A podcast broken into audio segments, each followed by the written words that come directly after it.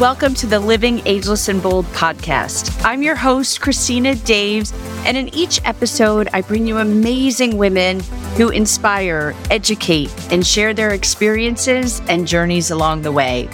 So grab a glass of wine or a cup of coffee, find a cozy spot, and let's relax and have some fun hearing what can be accomplished after 55. Welcome, everybody. You know that I love to bring just dynamic, exciting women who are at a particular age and stage in their lives. And I actually met our next guest, Jo-Anne MacDonald, on a phone call. It was a group of speakers. And when I heard her say, and I'll have her talk about it, but some statistic that there were only 4 CEOs, women CEOs in this field in Canada, I was like, wow. So we have a lot to talk with her about getting to that point and then what she's doing now, which is really cool. So welcome, Jo-Anne. Thanks for joining us. Thank you for having me, Christina. I'm so happy to be here. You have such a great career and then your next chapter, which we'll get to. But let's talk about what you did and how you were so successful building this career in Canada. I look back on my career and honestly, I have to say, when you're in it, you're just in it. But when you have a chance to look back on it, I loved every second of it. And, you know, sometimes there's ups and downs, of course. And sometimes you're in sort of the weeds and you're thinking, oh, gosh, you're questioning yourself and your abilities. But looking back on it in a way, I enjoyed that energy too. I am from the Atlantic coast of Canada. I was actually born on a very small island in the Atlantic called Prince Edward Island, where there's only about 100,000 people on the whole island. And we moved to the mainland when I was quite young, but still on the Atlantic coast of Canada, very small community, maritime community. And I grew up with a very maverick mother and a wonderful father. And my mother was way ahead of her time. Way, and I didn't know it at the time, but what an unbelievable role model that she was, I think, just sort of unbeknownst to her, because this was just her life. And it was never, ever a question that my sister and I could do whatever we wanted to do in our lives, the same as my brother. And it was very clear to me after I was in sales for about 20 years that if I wanted to get into leadership roles, I would have to leave this part of Canada, that there just wasn't those opportunities. That typically, and I think it's still true, that people would get to leadership roles here and they stay. So if you want to get into those roles, unfortunately, you have to wait for somebody to retire or worse. And so it was a good lesson. I went to my leader at one time and said to her, I love what I'm doing.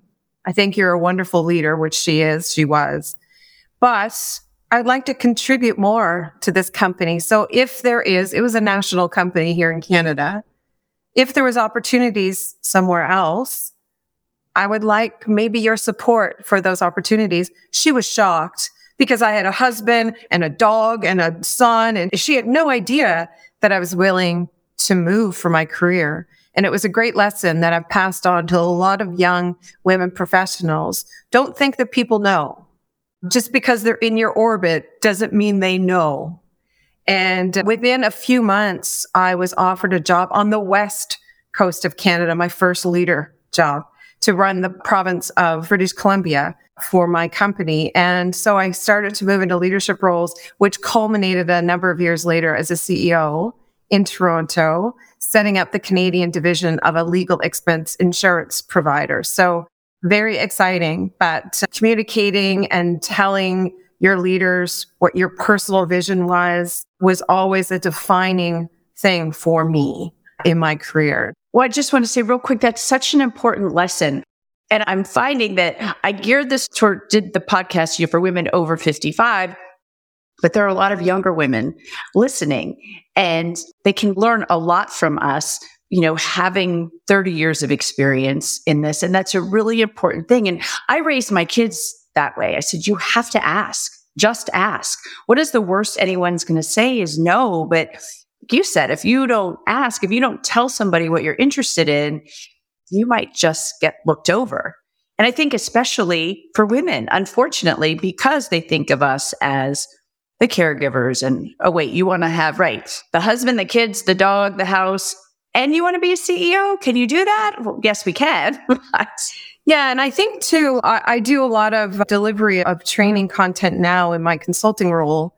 And a big aspect of it, which was a mentor of mine had talked to me about this when I was probably in my late 20s. And it became a roadmap for my career. And that was taking time to develop, literally writing down your personal vision and proactively having that conversation with your leaders and talking about what that is. 100 words or less, could be one sentence.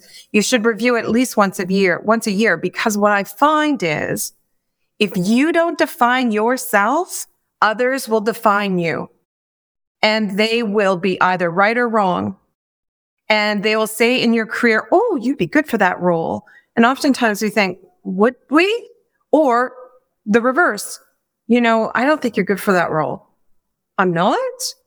You don't have a clear personal vision, then you can allow and you will allow others to define you. And that can be sort of the squirrel and the shiny thing.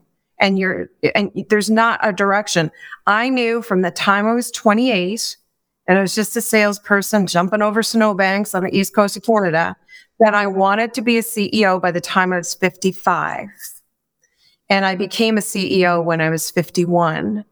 But I didn't really care about the industry or the product or service. I really wanted to hone my skills as a sales individual and as a strong leader. And I thought those skills can be applied to any industry. And I went from banking, and it was all very deliberate in trying to increase my skill set. I went from banking to pharmaceuticals, to title insurance, to P&C and legal expense insurance. And I remember I was in banking on a Friday, and on a Monday, I was in a room in this pharmaceutical company writing an exam on the physiology of the eyeball. Literally within 4 days, I was calculating penalties on a mortgage. Now I'm writing an exam about eyeballs. And I found it fascinating and exhilarating and challenging. And, you know, a lot of people are afraid to leave their industry, and sometimes the opportunities tap out. So the world is your oyster. Just open up your mind to other things, and it can be a really beautiful thing. I love that you brought that up. I speak for college students. I mentor college students at my alma mater, and I just did it a couple weeks ago, and I graduated in a double major of political science and German. I wanted to be an international lawyer. That was my dream. I couldn't get into law school. I tried. I just did not do well on the LSAT exam. And when I tell the kids, I'm 56, and that I go through, that piece of paper that you're getting in May is really only important in May, that first job. Yeah. After that, if you had told me back then that I would be in PR, that I would be on TV, that I would be speaking on stages, I picked a major where I wouldn't have to do public speaking. That's how that started. But you can do, and I've done so many different things, just like you just say, which just helps you build on what you bring to the next company, the next career. But it's such an important lesson and important for our age. If you get pushed out of corporate, there is a lot of ageism. If you decide to retire from your career, you want to change. Like you just said, the world is your oyster. You can do anything. I'm not just saying that because I have all kinds of time that my internal dialogue is saying, are you a fraud? Did that happen? Do you have anything to contribute? We all have that. But at the same time, I do find it on a daily basis that there is a moment in my day that I say, wow, I can really do whatever I wanted to do. I was thinking the other day, if I wanted to become a welder, I could do that. If I wanted to get my pilot's license, I could do that. I mean, nothing should make anyone afraid. But it's a confidence thing. And I think that comes with age. I think you get to a point, like I launched the podcast. If I help one person, if one person gets inspired by it, I'm thrilled. But if it doesn't work, it doesn't work. Like it won't kill me. There's something else that I can do. I did this because I'm really passionate about it. And you're right. We can do anything we want to do, which I love. But even my son's 29, he's gone back to school. He's finishing in June. And, we went out for a big long hike for Mother's Day yesterday. And he was saying to me, he's applying for jobs. And he said, if I don't get, and this was his words, this is such a 29-year-old thing to say. If I don't get my dream job, I might just bartend for a while. Dream job? This is your first job at a school. Like, that's... Okay, let me just, oh my gosh, I obviously did something wrong here. There's no dream job at a school. There's no dream home when you first buy one. There's no fancy car. Like, you start with something and you start to build your knowledge base. You start to build kind of what your sticker price is so that eventually you've got knowledge and experience and know-how that you can leverage for your dream job. That's how it works. And it's quite surprising that he's grown up with this mother as a single mother for a long time. That's what came out of his mouth yesterday. No. Anyway. So talk about the CEO role and that there are so few women who really do get to that place. And everything you read, and Simon Sinek talks about this, that, women should run all companies. They really should, because they're empathetic and sympathetic more so than men, but it really isn't like that. And you broke the glass ceiling and got there. What was your experience along the way? I loved it. My career unfolded just very organically. Opportunities would come up and, I'd consider some and not others. And those that I considered, I would pursue, and sometimes you get them and sometimes you didn't. And it was the same with this role. I was very happy. I was the vice president of a large insurance brokerage in Ontario with a great management team. I'd gone in to do some restructuring of the company and we had done all the hard work. And now we were reaping the rewards. And I was the VP of the front end of the operation, and another bold and ageless woman was the CEO, and we worked really well together. In fact, we're now back working together in this consulting team, which is just so beautiful. But I was in a wonderful spot, and a recruiting company in Toronto had reached out to me about this role as CEO of this company I knew nothing about. And once again, I was going to be going into an industry I knew very little about, potentially, even for the interviews. I talked to my husband and said, well, this is where I want it to go. And I don't know exactly how you get there unless somebody asks you to walk in the door. I mean, what do you do? Do you apply for jobs as CEO? Like, I don't know. So it was a bit early. I was in a really good spot. That was a big decision to start to pursue, because it's like anything. I've done a lot of acting in my life. You never audition if you don't think you're going to get it, because you have to plan for that. So it was 6 months of interviewing. Yeah. And it was interesting because the recruiting company was downtown Toronto and I was on the outskirts working outside of Toronto. And they would say, can you come in at 11:30 a.m. for a meeting? No, I've got a job. No, I'm not trotting around. No, I'm not going to be contrary, but I've got a job. So anyway, they worked around it, and it took 6 months. Interviews, remote interviews, Zoom interviews, even it was before COVID, because my head office was in Europe. Then they flew me to head office in Europe, where I met one day, 26 people interviewed me in one day. I left my hotel room at 8:30 a.m. that day, got back at 5 after midnight, and I had met 26 people that day.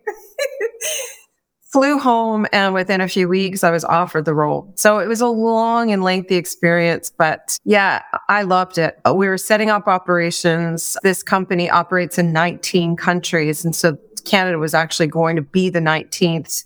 I reported to a board for the first time, and it was scary and it was big and it was small and it was public and it was, there was lots of traveling and sort of being the ambassador of building this brand in Canada and lots of hard work, seeing clients. I was a working CEO, really digging out prospects, going to see other CEOs, you know, sitting in their offices and talking about our story and, you know, really a working role. And so I was on a 2-year contract and I didn't know COVID was happening, but I had sort of a crazy career. And so my contract was over January of 2020. And so the intention was I was going to leave this. I left it better than I had found it. And somebody else was coming in and all was good. And my husband and I were going to travel together and go to shows and eat out and just do things that we'd missed because of my crazy career. And of course, we know what happened in March of that year. Right. So, well, but then, but you did move on after that. Now you've got such a fun second chapter, really living your passion. So let's talk about that. Oh my gosh, makes me cry. Yeah, I did take a break. Obviously, the world shut down, but I had hired, when I was a CEO, a coaching firm to coach me, because when you're in that role, as we all know, there's really no coaching happening, especially if your board is, you know, 8 hours away from you. And so I had hired this coaching firm that I'd known for a long time to take on that role for me. And so a number of months after I had retired, I moved back home. We owned a home on the East Coast. We moved back home just before COVID. They contacted me and said, you know, we understand if you need a break, but when you're ready, wondering if you might come and do some consulting with us. And I said to the owner, what does that mean? He said, I don't know, but we'll figure it out. So about August of that year, I reached out and said, I would love to have a conversation. And so that's been now 3 years this coming August. So I work with this consulting firm with this previous woman that we worked together before. There's 4 of us. We absolutely, this is crazy, I know, but we absolutely love each other. At the end of team meetings via Zoom, because I don't live in the same province, we'll all say, okay, love you. And we just go about our day. It's okay. Let's just imagine 4 men doing that. The first thing that popped into my head is, love you, bud. Love you. Although I was listening to SmartLess, the podcast this morning, yes, Jason Bateman, and they're always telling each other they love you. And it's so refreshing. It is really refreshing. Yeah, it is. Paul Anka on today. But yeah, so I work and we feel really good work. We work with thriving entrepreneurs that have good companies and want them to be great. And so we'll go in and have a discovery around what their needs are. Quite often, my focus, of course, is on sales and sales leadership. And quite often, they're stuck with organic growth and they're not quite sure, because you're in it, what that diagnosis is. And when somebody from the outside comes in, it's usually pretty clear and pretty simple to help them through that, to get them unstuck. And so it's so fulfilling to see clients have these light bulb moments. You see their face and you're part of that. And that's what I do now with this firm. And it's fulfilling. I feel like I'm, you know, contributing. I can do it obviously from the East Coast of Canada, and we have clients all across the nation. So it's wonderful. And as you know, it's not the only thing I'm doing. Right. And before we get into the super fun part, but what's really important is, like, if somebody's listening to this, it sounds like, oh, that Jo-Anne just got lucky. Like you worked your butt off to get where you were very strategic. You really positioned yourself. And it's important. And it's important to know, because I hear that sometimes, oh, Christina, you're so lucky. And my husband gave me a plaque that I have on my desk that says overnight success takes 15 years. Yeah. I've been working my butt off for more than 15 years to get here today. So it's important to know that, yeah, it sounds like you just kind of were in the right place in the right time, but you really put yourself in those positions to get to, and your goal was to be the CEO. 55, you did it a little earlier. Now you're consulting and you have a super fun next chapter that you're working on, which I love. Yes. So when I was younger, you know, still in high school, I did a lot of acting, and I come from a very musical family. A lot of East Coast Canadians are very musical, if anyone knows anything about East Coasters, but which is nothing special here, but it just was the way it was. But it was an option after high school to go to New York. I had two mentors here that were really supporting me in doing that, although my parents were terrified that was going to happen. But that wasn't the course I took. I went and got a university degree and sort of took a more traditional route. But theater, music, and performing was always part of, you know, my upbringing. My career took me, of course, away from that for almost 20 years.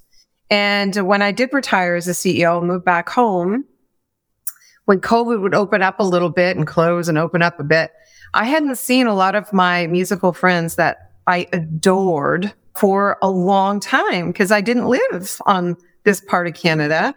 So when the bubble opened back that July, I scrambled to try to find people's cell phone numbers. I didn't have anybody's numbers. And I thought, we're going to have a little reunion because I just want to see what their lives are like. And so we had about 12 people come over. I think we were allowed 15 people at the time. And it seems crazy now.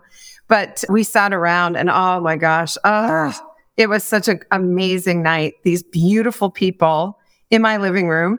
And after a couple of hours, one person jumped on my piano and started playing, and somebody else stood up and started singing. And that went on for a few hours. And every person that got up, I was gobsmacked about they're even more talented than I remember, every one of them. And when they left that night, I walked them all out. I came upstairs and I said to my husband, we're all in our 50s and some in 60s and talent beyond. I said to my husband, I have to create a production company that literally gives an outlet so that audiences can see what I just saw in my living room tonight. Because there's nothing wrong with being a grandparent, but none of us are grandparents. And if we went to audition for a show, we would be cast as a grandparent. And, you know, when you look at Jane Fonda and Jennifer Aniston and all these people that are 50 plus, and you would never think Jennifer Aniston should be grandmother in the next movie? Like, that's crazy. No way. That's what I experienced. These people were, so that was the beginning of me recruiting three other people that I've known for a long time that are way smarter than me to create. So we're co-founders of a production company called Act III Productions, because we're not exclusive to people in their third act, but we want to ensure that what we write, what we produce, and what we put on stage, that people in their third act are in the front of the production and that they have an outlet so audiences can see. We just did a 3-night sold out musical show just 3 weeks ago with 10 of us and 4 musicians, 6 singers, sold out, people on their feet, yelling and screaming, looking for encores. And guess what? We're all in our third act. We're all 55 plus. So yeah, it's pretty cool. I love it. So where is this? Where in Canada? So this is on the East Coast in a place called New Brunswick. And it's a small province on the Atlantic coast. And as I said, New Brunswick, Newfoundland, Nova Scotia, and Prince Edward Island are all the 4 Atlantic provinces, and they're full of music and very talented people. And so we've got endless supply of creativity around us that we can bring together and produce really quality shows. So we're in our 3rd season this year, and it's people want to work with us because, you know, we're... Yeah. People at this age know how to organize things, you know how to communicate effectively, and all of those things in the creative pursuit are really good for people that have other lives because we're not agitating anyone. We're very organized and they're able to come into these productions and really be creative without all the distraction of disorganization. So it's been a beautiful thing so far. So cool. We keep talking about that. Why companies let women over 50 go. This is their prime. This is, like you just said, we're organized, we're efficient. You know, we're not afraid to pick up the phone. We get stuff done. Like, hello. What are you doing? We did a survey of all the people that were involved with this show because we want to know. We want to know the pros and cons of working with us, which even then, 20 years ago, we didn't want to know. Ignorance was bliss somehow, but we wanted to know. And, you know, the feedback was that the fact is we will work with you again because you are organized, you communicate effectively, you give lots of lead time for rehearsals. So we're not panicked. We're ready. We're prepared. There's milestones set out. So everyone knows what they're getting themselves into. All of those things in business that we've learned along the way, you can apply to a creative thing like this and other things. And it just becomes, the experience is just better because of it. Yeah. Are you streaming it? Can people watch or do you have to be there? We have streamed in the past. This last one we didn't stream. It was each time we're doing something, we're pushing our limits of knowing what the heck we're doing. And so we feel that because we sold out for these three shows, there's a life for this show somewhere else. So we have been communicating with artistic directors in other venues on the East Coast. And we're really hopeful. We have sort of a foot in the door in a place we really want to perform this, 1,000-seat theater and do a few nights, and we will stream that one. So we're just learning. We don't want to take on too much and not do it well. We'd rather just do baby steps. So just hiring musicians this time was a whole different thing that we've never experienced before. And so, but we will stream the next one, I think. Yeah. But this is such a great example of, like you said, third chapter, second chapter, just you sat in your home, you heard this beautiful music, and you're like, let's do something with it. You know, and that's, I think so many of us are doing that. This podcast was like that. I'm not even say his name, the jerk from CN made me so angry that I kind of had this idea. I'm like, oh, I'm doing it now. We're the same age and I'm past my prime. Oh, let me show you some amazing women, buddy. Like, and he's gone now anyway. So he should have been gone a long time ago, but my mother would be 94 this year if she was alive. She was one of those women that just carved a path in her small community for other women. And that was 75 years ago when women didn't have much of a voice back then. For sure. And, you know, she made an impact in her small little world. And I often think if mom was in this kind of world, you know, at that age with her mindset, she would have just been, yeah, she would have just taken over the world, you know, but we have such a vehicle with technology, with our voice, you know, with having long-term careers. We're the first generation, Christina. Yeah. Right. Like our mothers typically didn't have, you know, a career, whatever that is, until they're 65 or 70 or 75. We're the first generation to do that. And, you know, we need to have a voice because we have the technology to do that. You're in the States, I'm in Canada. You know, we're connected. Do you know what I heard on the radio this morning? And I can't believe this is our lifetime. I think it was 1973, Gerald Ford enacted a law that would allow women to apply for their own credit card. Because until 1970-something, your husband had to get the card for you. Can you believe that? That's like in our lifetime. I was like, I was shocked. I had no idea. I was just talking the other day. I had visitors here and we were traveling around.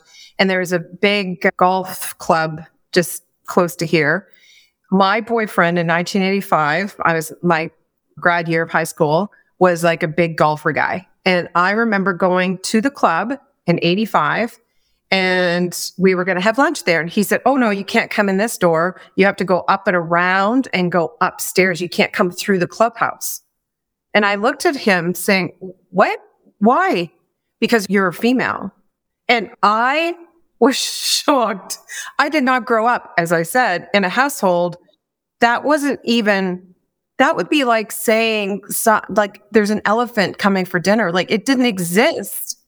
And I looked at him, I couldn't believe what I was hearing. And I remember saying, well, if I'm not going through there, you're not going through there. And it was so uncomfortable to be in that space. 18 years old, 1985. Is that when you wrote down you were going to be CEO? Yeah. This isn't happening again. Right.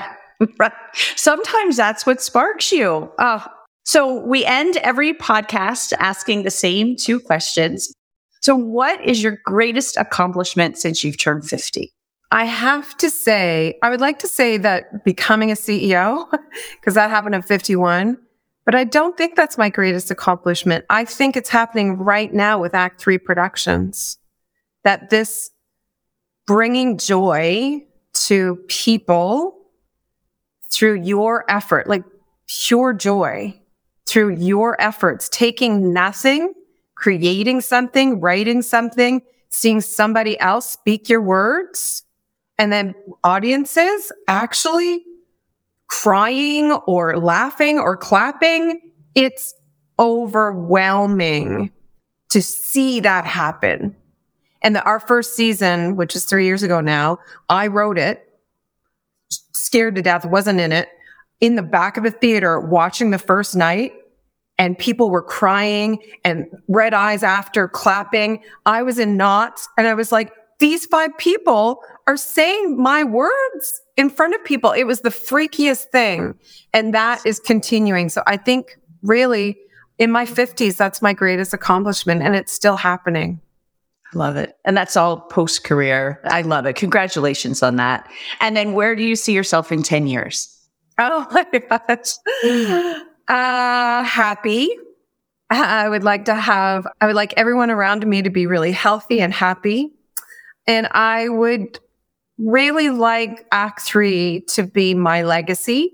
So I see myself eventually, I want to buy a property. We're going to look at a property tomorrow to buy for Act III and start to really bring this to a more physical level and really expand that business of theater in this area. And so I think in 10 years, I'd like to look back and say, I've got a real thing going on here with Act III Productions, which will be my legacy project when I'm gone. Oh, and you're going to do it. There's absolutely no question in my mind. So congratulations. And thank you for inspiring. This was so great, like just to see what you can build and then what you can do in your next chapter. So thank you. Oh, thank you, Christina. You're so sweet, so kind. It's been really lovely.